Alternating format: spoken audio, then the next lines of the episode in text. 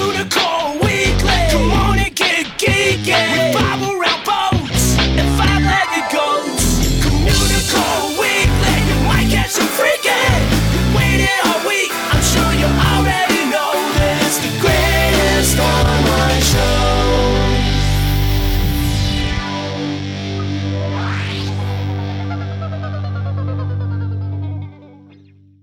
Hello and welcome to Communicore Weekly, the greatest online show. I'm George. And I'm Jeff. And guess what, guys? We're going to do a live from the interwebs show really soon. Aren't you excited? I'm excited.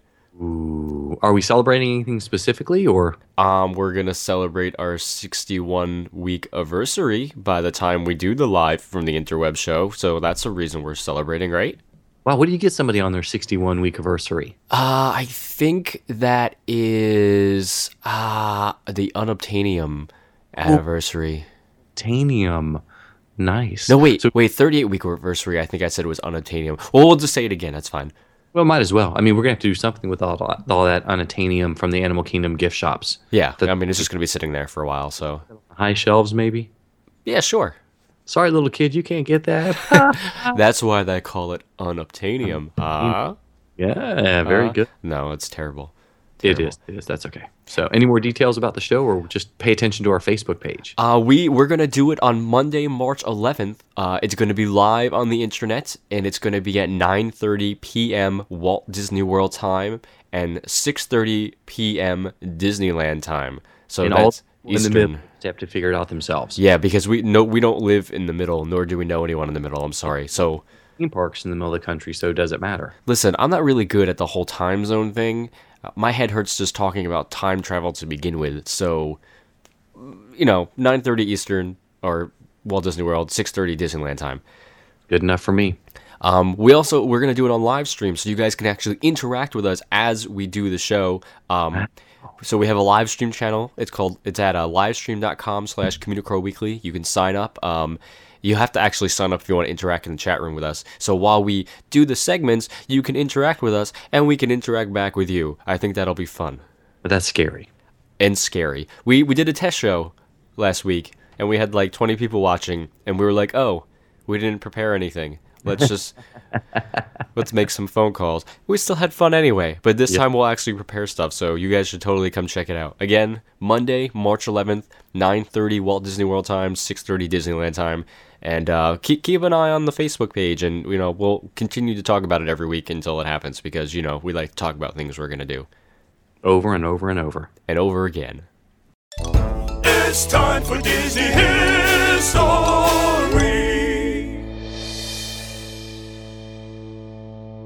So Toy Story is one of those films that some of us quite literally grew up with. You know, we aged and developed at the same time as Andy, uh, you know, the, the child in that film, and we, we really felt every emotion he did connected with his toys over the years. And I'll definitely admit that when he passed his beloved toys on at the end of the third film, uh, it was like one of the most heartfelt, emotional moments I ever watched, and I cried. So, you know, so sue me, okay? I cried. Deal with it. That's okay. You can be a big baby every once in a while. That's Every right. once in a while, especially when it comes to Toy Story films.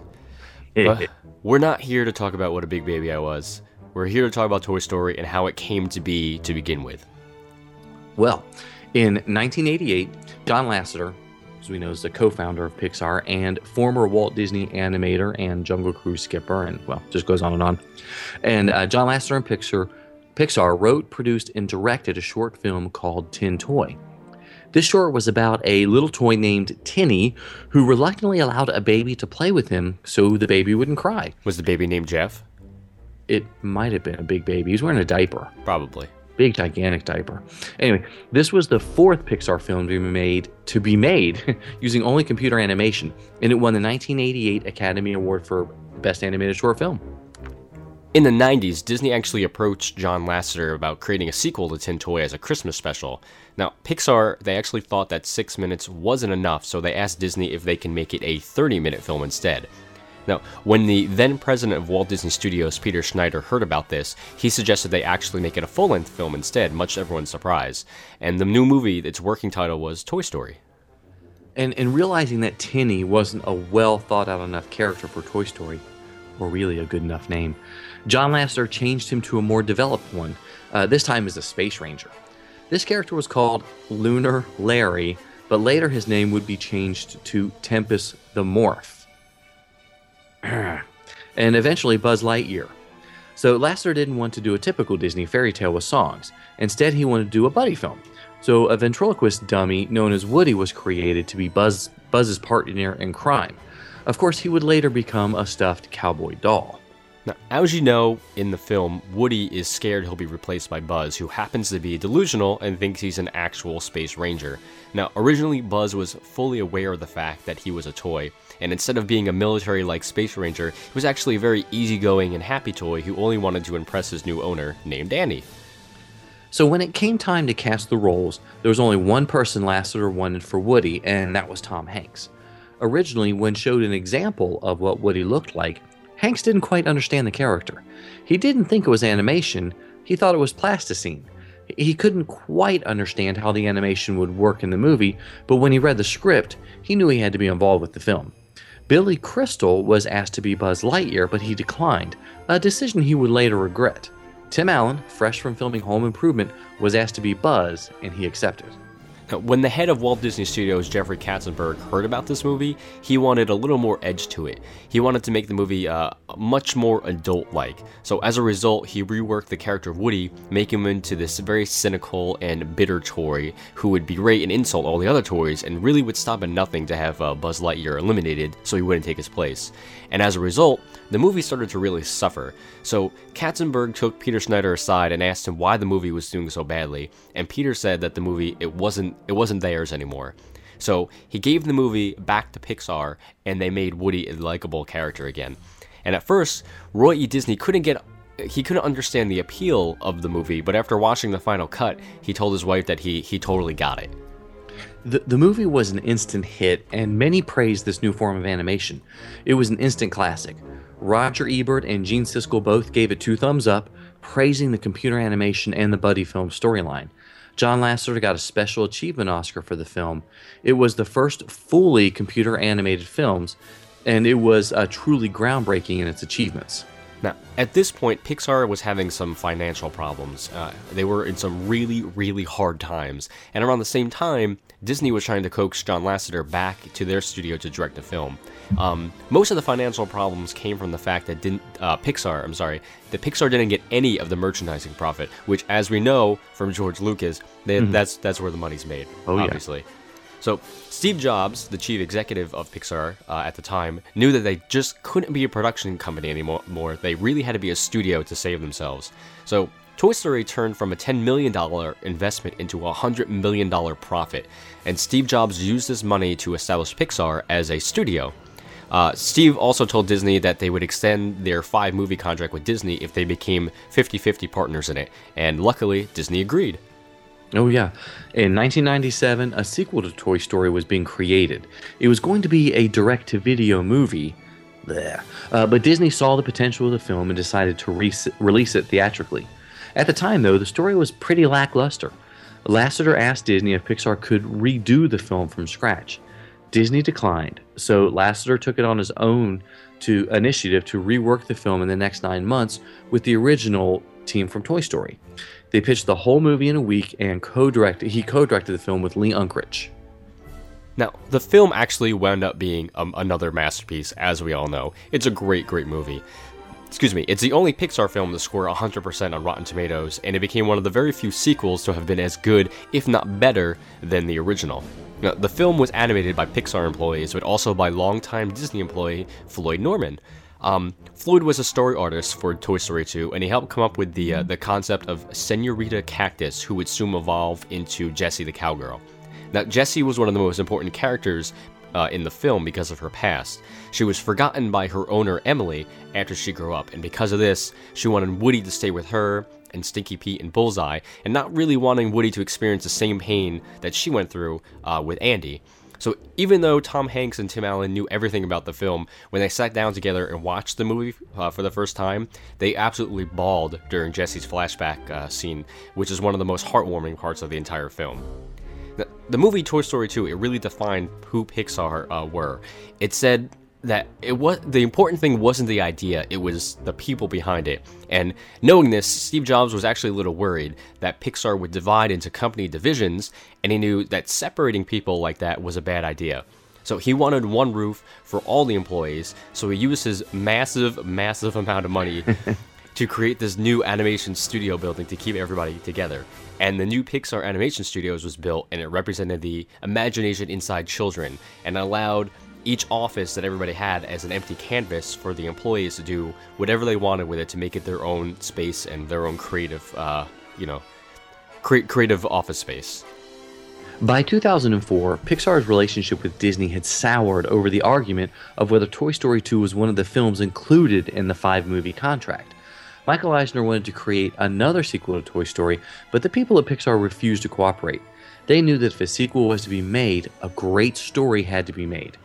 They had not come up with a good story at that point, and Eisner didn't care. So he went ahead and formed a division of Disney called Circle 7, which exclusively made Pixar sequels. Pixar was horrified. They felt that the original creator should carry on the sequels. Ed Catmull, co founder of Pixar, said that it was like turning your baby over to someone else. Thankfully, uh, Eisner resigned in 2005, and Circle 7 actually it just died out. And then the new CEO of Disney, Bob Iger, he purchased Pixar outright in 2006, and John Lasseter became the new chief creative officer of Disney. Now, because of these newly improved relations, uh, plans for Toy Story 3 got underway. And when Eisner was in charge, the, the film was actually going to be about Buzz Lightyear malfunctioning and all the Buzz Lightyear toys being recalled back to Taiwan, and the rest of Andy's toys had to go there to rescue him. But after the purchase of Disney, the film completely changed. Uh, it was written by uh, Pixar employees a- Andrew Stanton, who uh, directed Finding Nemo, and Michael Arndt. And all the original voice cast from the first two films that came back for this one, with the exception of Jim Varney, also known as Ernest P. Worrell, who uh, unfortunately died of lung cancer in the year 2000. He was uh, replaced by Blake Clark, who was actually a good friend of Jim's, and he, he almost sounded exactly like uh, Jim Varney, so that worked out pretty well. Now, this film was to be the end of the Toy Story saga and allowed people who watched the first Toy Story as children to reunite with their own childhood one last time before growing up with Andy. It's a great ending to a great saga, and this film was the ultimate nostalgia for many people who saw it, and I loved it. And you know what? I hope they keep it that way. Even though you cried. I, I, I definitely cried. I think a lot of people cried. Yeah. Did you cry? What? What are we talking about? Isn't it time for my book of the week? Fine. He's a nerd, he's a, geek, but we all like to hear him speak. So listen up to the words from his speech. It's George's book of the week. Jim Henson, The Works The Art, the Magic, the Imagination by Christopher Finch. This is a 1993 release that was published a few years after Jim's death. I've always been a huge Muppet fan, and when my wife ordered this book, I tore into it. It is a gorgeous, large book that measures 10 inches by 10 inches. Yes, that's a square. So, uh, if you're a fan of Henson or any of his work, then you need to get this book as soon as possible. End of review. Well, yeah. I mean, really, honestly, that's all people need to know. It's about the Muppets. It's about Jim Henson. It's a great book, but I got a few more minutes I need to fill up anyway. I need to get with George's time this week. Okay, go ahead. Okay, so there are a few more things to say it uh, about the book, uh, but it's going to be pretty apparent that this book is a must-have. Christopher Finch is the author, and you might recognize him as the author of the Art of Walt Disney book. The Henson book is similar in that it is very well researched, written, and presented. As expected, we follow Jim's career as he accidentally stumbles into puppetry and begins an amazing career. Most everyone has a favorite Henson character and project, and as, and as I was reading the book, I was consistently reminded of how many projects Henson worked on that had touched my life somehow. We read about Jim's early television projects in Washington, D.C., that included major commercials and regular television appearances. With Jim's next big jump to Sesame Street, when that happens, we start to see the pattern for Henson's life. He was involved in major technical advances and always felt that children should be entertained, educated, and involved. The behind the scenes look that we get into Jim's career is more than just how the puppetry works. Honestly, the tech details are still hinted at more than anything else. But how the company grew and how Henson worked is the real meat. Like many of the greats of the 20th century, Henson was a true visionary, and that was always fo- he was always focused on the project, no matter what his level in the company. There's a page dedicated to the Eisner negotiations that took place before and after Henson's passing. It's also the same time Henson was creating and developing the magnificent Muppet Vision 3D attraction. The last part of the visually stunning book focuses on the growth and the changes in the Henson Company after Jim's death. Overall, the book is spectacular and sits proudly in my library. Finch offers incredible insights into the performers and the characters, and it's amazing to see all of Henson's work in one place.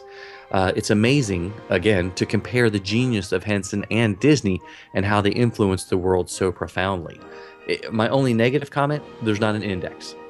It'd be nice to go back and hunt down specific things, but that's it. It is gorgeous, full color, full page photographs of the Muppets, of Henson and his associates at work. This is definitely a must have. It's Jim Henson, The Works, The Art, the Magic, the Imagination by Christopher Finch. Yum, yum, yum, yum. If you want to get to know your food, you gotta have a food rapport. Well, last November when we were on our um, research trip, Yes, research trip. trip, we had the opportunity to take plenty of meals together. And by far, I think one of the most amazing was the Whispering Canyon Cafe over at the Wilderness Lodge um, for many reasons. But first off, let's talk about the food. And this is served family style.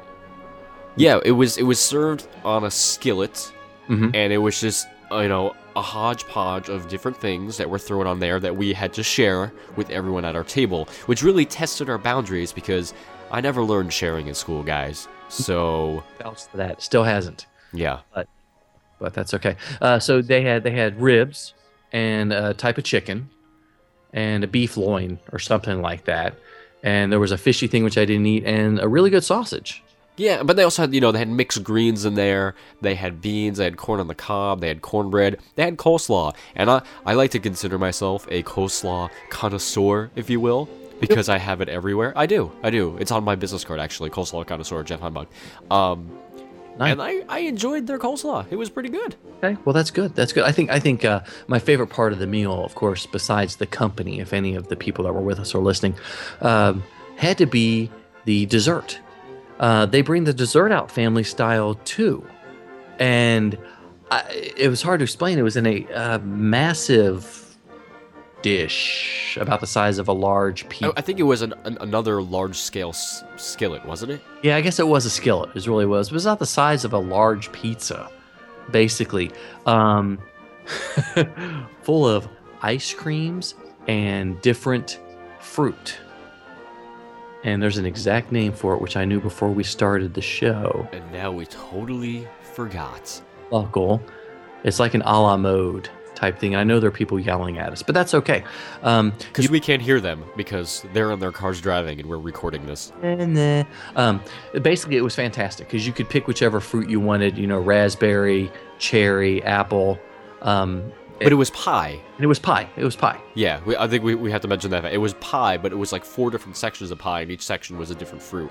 And uh, I didn't have any because I'm not really a dessert guy to begin with, but uh, everybody else did, and they enjoyed it. About it, but you know, of course, the people yelling at us the name of the pie or the dessert. You know, do they know what your Epcot '94 opened? Probably not. Uh, but anyway, so the food was fantastic. I enjoyed it. Enjoyed being at the Wilderness Lodge. But that's not really what was amazing about this restaurant. I mean, granted, the food was really good, and it was probably one of the best lunch I've ever had, food wise and company wise. But I think the level of interaction that the staff provides for you there. Granted, this is not the only restaurant on Walt Disney World property where the staff interacts with you during your meal and goes above and beyond to, I guess, annoy you is the best way to say it. But this is by far the most fun that I've ever had eating at Walt Disney World before. The first example, um, one of our uh, dining mates had her cell phone and was obviously updating her Facebook. And one of the uh, hired hands came over and said, Hmm, is that your phone? And took it from her. He goes, You got the Book of Faces on here? Oh, I see you do. And updated her status on her phone.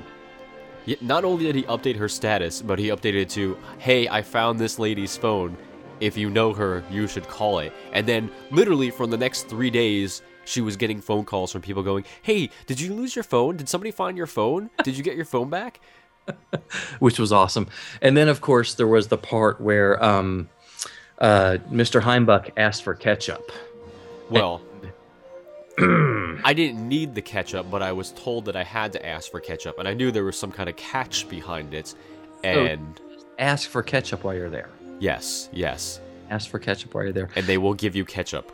And they will give you ketchup. Yes. But I have to say, when somebody else asked for ketchup after us, we, you and I, made it fun. We made an assembly line to make it more fun, so we got into the act too. It was more and that that they enjoyed it obviously and that made it such a fun experience altogether but by far the most amazing part maybe of the whole week we were there was when we started arguing about who had made a mess on the table i think first you had spilled some of the butter and That's what it was. I really, I don't remember what that fight was about, so I'm glad you remember that. It spilled mashed potatoes afterwards so we both had spilled something but we were arguing with each other and one of the uh, wait staff came over and said all right we're going to solve this like men Her name was Br- uh, Brid- Bridget. Yeah, her name was Bridget. So she walks us over, and I kind of had an idea what was going to happen. And of course, Jeff, you're like, "What? Are they going to take us outside?" Well- We're standing in the middle of the restaurant, and everybody's like staring at us. So I'm like, what is going on? And they bring out a bucket, uh, a barrel, a barrel, and uh, then they line up a bunch of kids behind us. So I'm not sure what's going to happen. And then they give us ponies to ride. Little wooden horses. You know, the, the sticks with the, the horses on the head of them. So you've got two grown men holding these tiny little wooden ponies between our legs with about 10 kids behind us. And we were going to race to see who wa- was going to win the argument, basically. So I thought, oh, this is great. So we go off full steam around the restaurant, the outside of the restaurant, or the outside of the inside. I know. Uh, And we make it through the first lap. You're like, no, no, keep going. And we're like, what? And I'm like, uh oh, I haven't done enough cardio to be prepared for this. Well, we certainly got our cardio in there because we must have did probably like uh I don't even know. In the last three, I did cut halfway through the rest Yeah, you cheated, so technically that you know I gotta win. because I was tired and ready to go. But it was a fantastic thing. It- and what, what made it so much more fun being at the Whispering Canyon was interacting and playing with the, the staff, the wait staff. Uh, they were awesome. They were loud. They were obnoxious. They were just like two podcasts we know. Eh, Huh. I mean, I don't I didn't find them that obnoxious. I mean, if you can make that comparison. they weren't that obnoxious. That's good. I mean, there's really there's nothing wrong with WW Kingdom Cast. Like I don't know why you're making fun of them like that. There's like four hosts or five hosts there. I meant two. Oh, okay. Oh, oh, Well- okay. I guess it comes down to that was the first time you'd ever eaten there, and it'd been a few years since I did. Would you make the trip all the way to the Wilderness Lodge to do Absolutely. I would I would do it again in a heartbeat the next time I'm at Walt Disney World. I I I'm going to demand that I eat at that restaurant because I think I'm going to bring Alex and I think Alex is going to enjoy it and I'm going to make him ask for ketchup. I'm going to make him argue with someone about something just so he has these experiences too because it was great. Awesome. So two thumbs up. Two big Whispering Canyon thumbs up. Nice. Very very nice. Sometimes you might see it, sometimes you don't. Hey, look, what's that? It's a five-legged goat. In December 1964, Jim Henson, Frank Oz, Don Sahlin, and Jerry Juhl were invited to the Jack Paar Show at NBC Studios in Radio City. The taping ran late and the guys had to spend about six hours in the dressing room, and that's where they noticed a closet and decided to investigate it. Yeah. So when they opened the closet, it was just full of pipes, and it was Jim's idea to decorate the pipes with some paint they had brought. Uh, one of the guys even took a cab back to the workshop to get more paint. The closet painting attracted a lot of attention through the years and still exists today. Now, the Muppet Vision 3D building at Disney's Hollywood Studios can fill probably every five legged goat segment for the next couple of years. But just for this one, we're going to talk, focus on this one for a second. If you head to the side of the building, you'll see lots of pipes that have been painted in tribute to that closet at Radio City Music Hall. And it's definitely worth your time to take a stroll or two around the Studio One building and take in all the amazing and humorous five-legged goats. And the next time a painting, a Muppet painting crew comes by your house, um, maybe you should pay them after to make sure they do a good job. Unless you're into the multicolor thing. I mean, that's cool too. Eh, that could work. Could be an improvement as long as it uh, still meets the covenants of your neighborhood association. There's witches in my neighborhood. Of course. Of course. You didn't know that? I didn't. I didn't know there was coffins here. Yeah, yeah. Always. Oh, well, that's scary.